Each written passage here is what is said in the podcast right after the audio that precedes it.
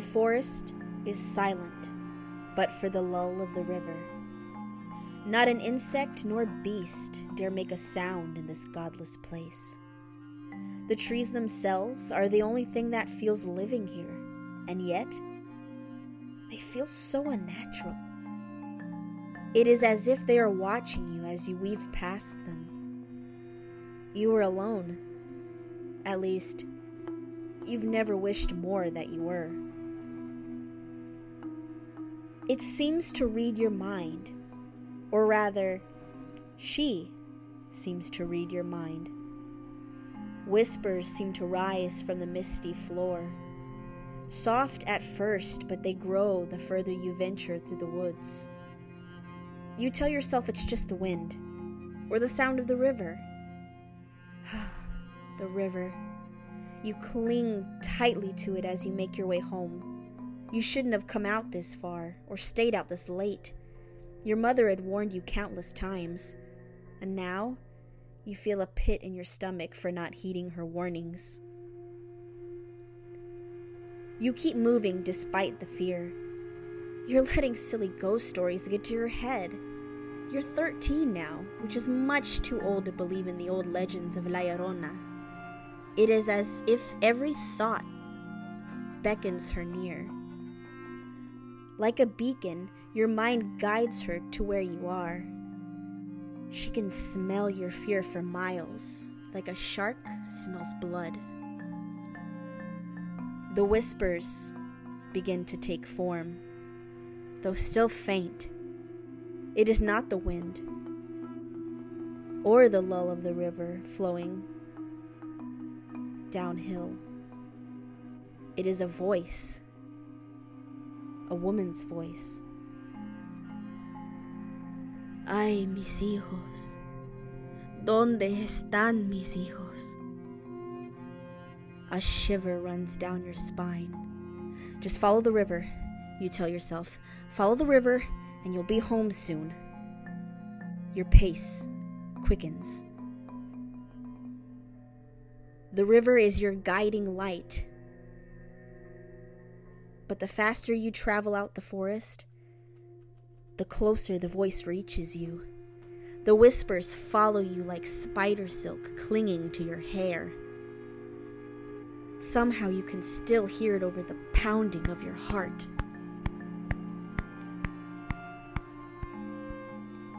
Ay, mis hijos. ¿Dónde están mis hijos? You're running now, weaving between the tree trunks, trying to lose the voice amongst their branches. But your eyes never leave the river. It's your only chance. The voice grows now, not a whisper, but a woman's voice, as dark and cold as the water's depths. ¿Dónde están mis hijos? You run back to the river's edge. You're so close now. You can make it just a bit further. You can see the lights of your village dancing like fireflies against the night. You can hear the people, their voices buzzing as they chat about their day. You can taste safety on the tip of your tongue like the food that's waiting on your dinner plate. Just a little further.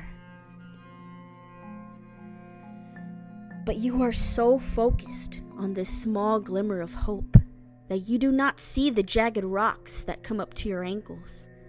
And as they catch your foot, you feel hope leave you faster than it takes your body to hit the ground.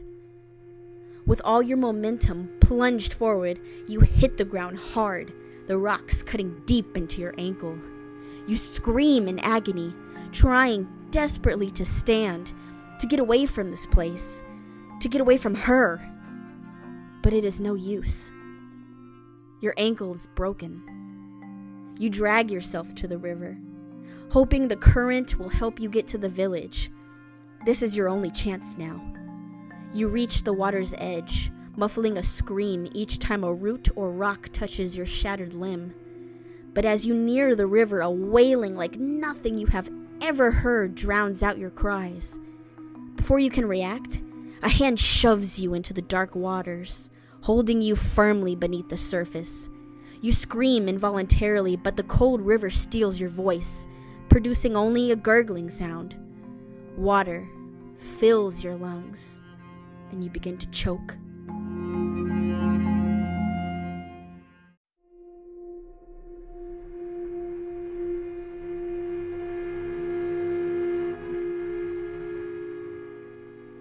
Grasping desperately, you try to fend off the attacker.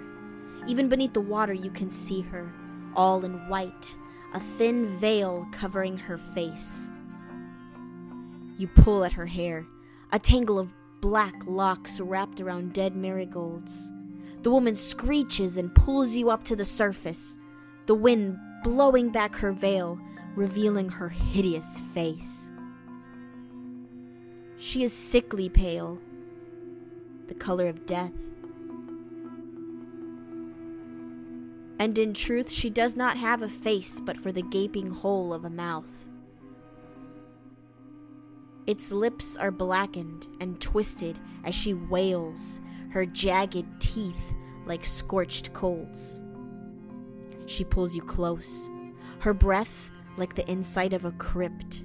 She brings you in so close to her that you can smell the dead flowers in her hair, taste the salt of her ancient tears. She wraps you in an embrace, almost motherly, and whispers into your ear, "Mis hijos, ¿dónde están mis hijos?"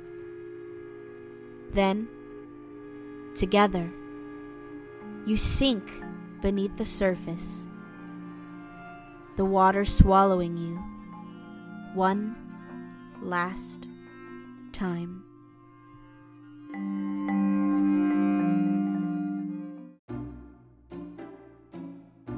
Hello, welcome to Humble Hauntings, where ghost enthusiasts and lovers of the unknown can pull up a seat and make themselves at home. I am your host, M D McAdams, part-time shadow person, full-time supernatural seeker, and today we are diving into the age-old question: does death really have the last word? Or do those who have passed on return to communicate with us, bringing us warnings or ill omens in a language all their own? Can the screams, knocks, and even the wailing of spirits transcend mere words? And are they enough to carry across the realms of the dead and the living?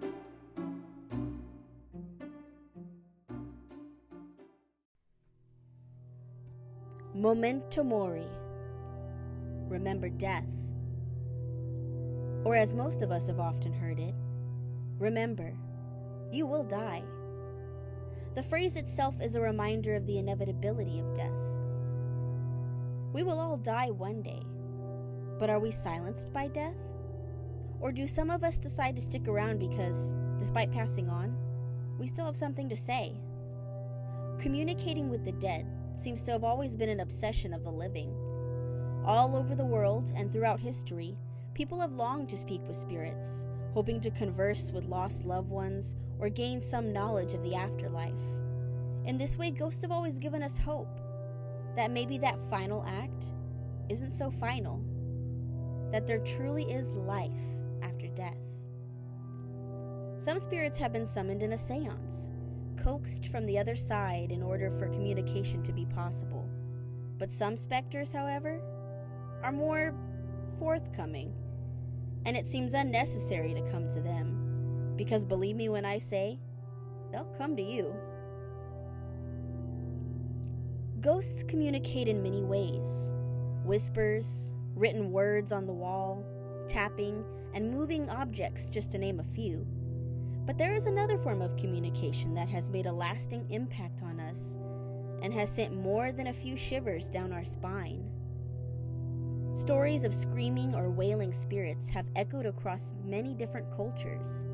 In Japan, we see two such ghosts: the Gashadokuro, a giant skeleton said to be made of the bones of people who died from starvation, is said to roam the earth just after midnight.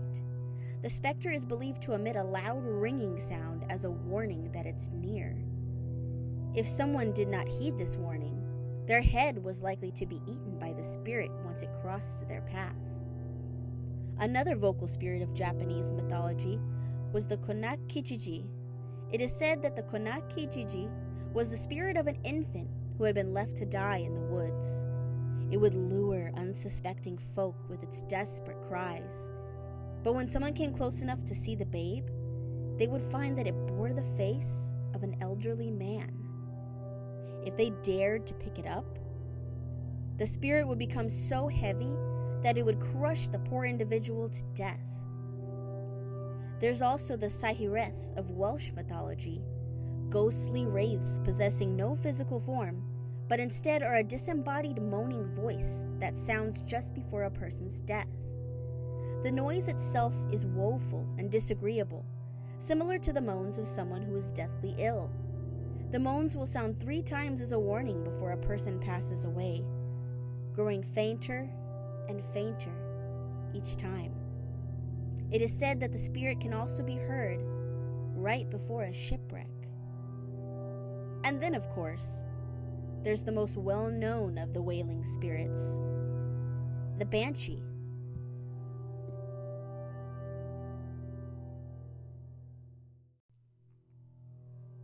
The Banshee, woman of the fairy mound, an omen of death itself. She is found throughout Celtic mythology, serving as a herald of demise for all the old Scottish and Irish families alike. A spirit of misfortune, she is said to appear before the death of a family member, warning of their impending doom by wailing or keening. Keening itself was an old Irish tradition performed during the funeral procession and at the burial site of the recently deceased. This form of vocal mourning and lamenting was typically carried out by one or several keening women, or the bean chaointe, who were often paid for their services. Along with the wailing, physical acts of grief were often performed by the keening women, such as clapping, rocking back and forth, and kneeling. The Banshee was the queen of keening herself, her woeful cries said to be unlike anything else heard on this earth. There are many different tales when it comes to the Banshee's spectral form.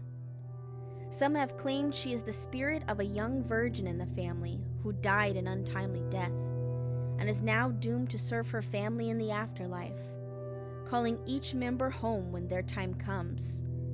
Her form is that of a young maiden, but pale and melancholy, a portrait of life taken away all too soon. Some say she is a cloaked woman in a green dress, her hair long and wild, and her eyes red from her eternal weeping. Others say she is a woman all in white, her flaming red locks burning against a ghoulish complexion. The most popular portrayal of her is that of an old hag, withered and woeful, adorning a long black veil, her face twisted in grief. But one thing all the stories of the Banshee can agree on is that to hear her cry is to know that death is coming, and soon. The Banshee isn't the only wailing woman who brings ill tidings to our door. In fact, on the other side of the world, across Latin America and even in the southern states of the U S, another wailing woman is said to wait for us by the river. Her name is La Llorona.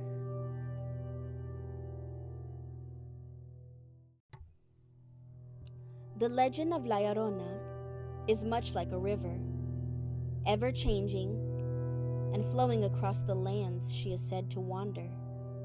For generations, this spirit has haunted the minds of Hispanic children, used as a warning by parents to keep them from staying out too late. It is said that she will kidnap a child who crosses her path at night, mistaking them for her own little one.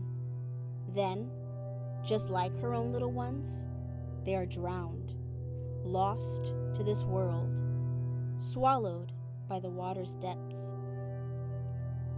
However her tale is told, it tends to go something like this. In a small village lived a young woman named Maria. Though she came from a poor family, Maria was the epitome of beauty and grace. So it came as a surprise to no one when one day she caught the eye of a wealthy nobleman passing through the village. At once he was taken by her loveliness and knew that he must have her. He proposed to Maria and she hastily agreed. The two were married in no time, and soon Maria bore him two children, two beautiful baby boys. But the couple's wedded bliss soon expired. The nobleman was often away traveling, and his visits home became less and less frequent. When he was home, he didn't pay Maria much mind, instead showering his affections on his two sons. Not long after, her husband found a new lover, a younger, more beautiful woman of noble birth. Maria and her children were abandoned, left behind to fend for themselves. Heartbroken and driven mad by desperation, Maria took her children to the river and drowned them in a blind rage. But once she came to her senses and realized what she had done, it was too late. The lifeless bodies of her two sons had already been carried away by the current, lost to her forevermore. She wailed in agony and wept for the monstrous crime she had done unto her own children. Then, in one final act, Maria drowned herself in the very same river. But that would not end her misery. For the murder of her two boys, Maria was now doomed to roam the earth, searching for her children for all eternity and wailing all the while, "Mis hijos, ¿dónde están mis hijos?"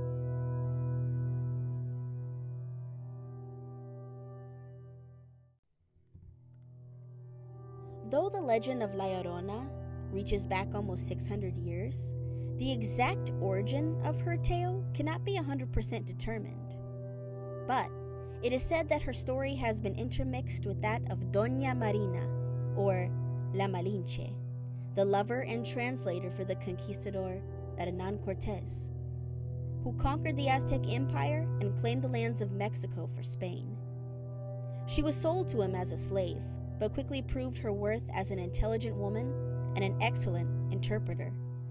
She would later become his mistress, and the mother of his child, Martín Cortés, considered to be the first mestizo, or person of both Spanish and indigenous Latin American descent. Some say that Cortés left La Malinche for a noble Spanish woman, and in her rage, she drowned their only son, Martín. But this is not backed up by any historical evidence. In fact, Martín Cortés lived a long life, passing away of old age in his seventies, not by drowning.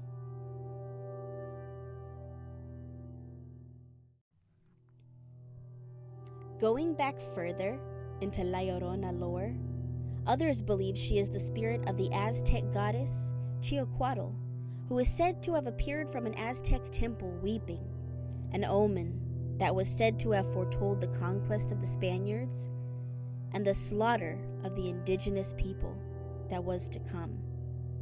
It is said that she continues to weep to this very day.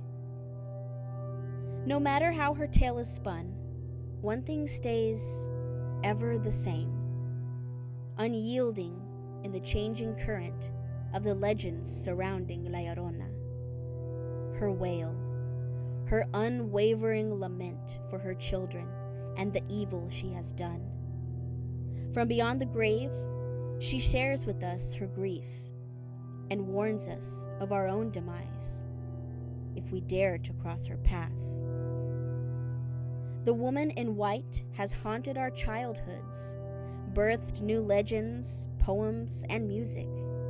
She has been cast upon the silver screen and has embedded herself in the very heart of haunted culture across the Americas. She has done all this with merely six little words that she's carried beyond the grave. Mis hijos. ¿Dónde están mis hijos?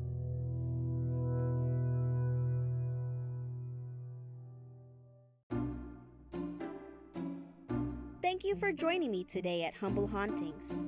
Stick around after this word from our sponsors to journey into the heart of England, where screaming skulls watch over the land, and these specters refuse to be ignored.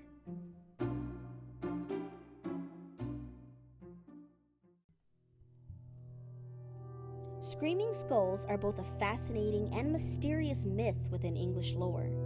They are said to be the product of a ghost attaching itself to a human skull. In most cases, the spirit is bound to their home or land and will exhibit poltergeist activity when removed from where they belong. The Burton Agnes skull is one of these famed screaming skulls. Burton Agnes Hall was built in fifteen ninety-eight and was the home of the three Griffith sisters. Anne, the youngest sister, was attacked by robbers near their home and beaten almost to death. Unfortunately, despite being rescued, she died five days later at home from her injuries. On her deathbed, she asked that her head be placed within the walls of Burton Agnes Hall. But this final request was ignored by her family, and soon after she was buried, the sisters began to hear strange noises in the house. Suspecting their dearly departed sister of being the culprit of the sounds, they returned to their family's burial vault to find that, while the rest of her body was intact, Anne's head had been separated and placed away from her. After that, the head was taken back to Burton Agnes Hall and buried within the walls as their sister had requested. After this, the ghostly noises ceased.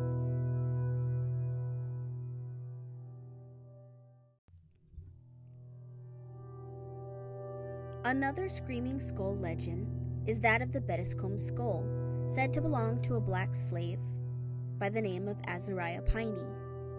Little is known of the man besides that he died under mysterious circumstances, but before he did, he requested that his remains be sent back to his homeland in the West Indies.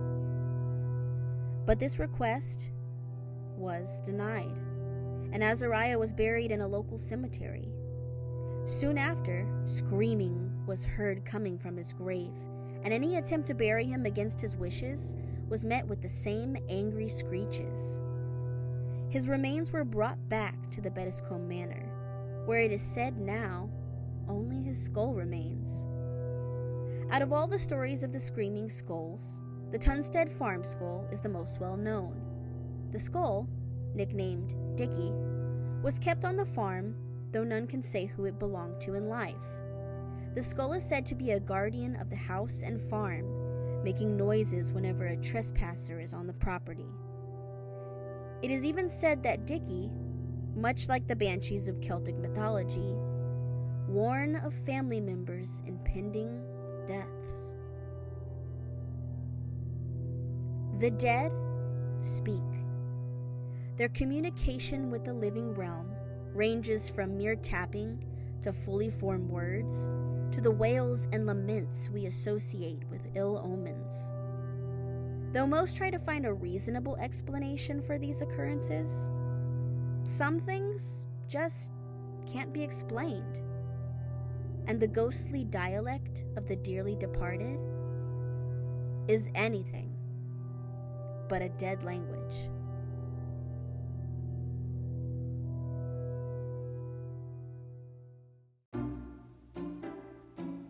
Thank you for joining me today at Humble Hauntings, a place that paranormal enthusiasts can always call home. If you enjoyed today's episode, please subscribe and share with your friends. When it comes to ghostly ventures, the more, the merrier. But until next time, my spookables, remember, home is where the haunt is.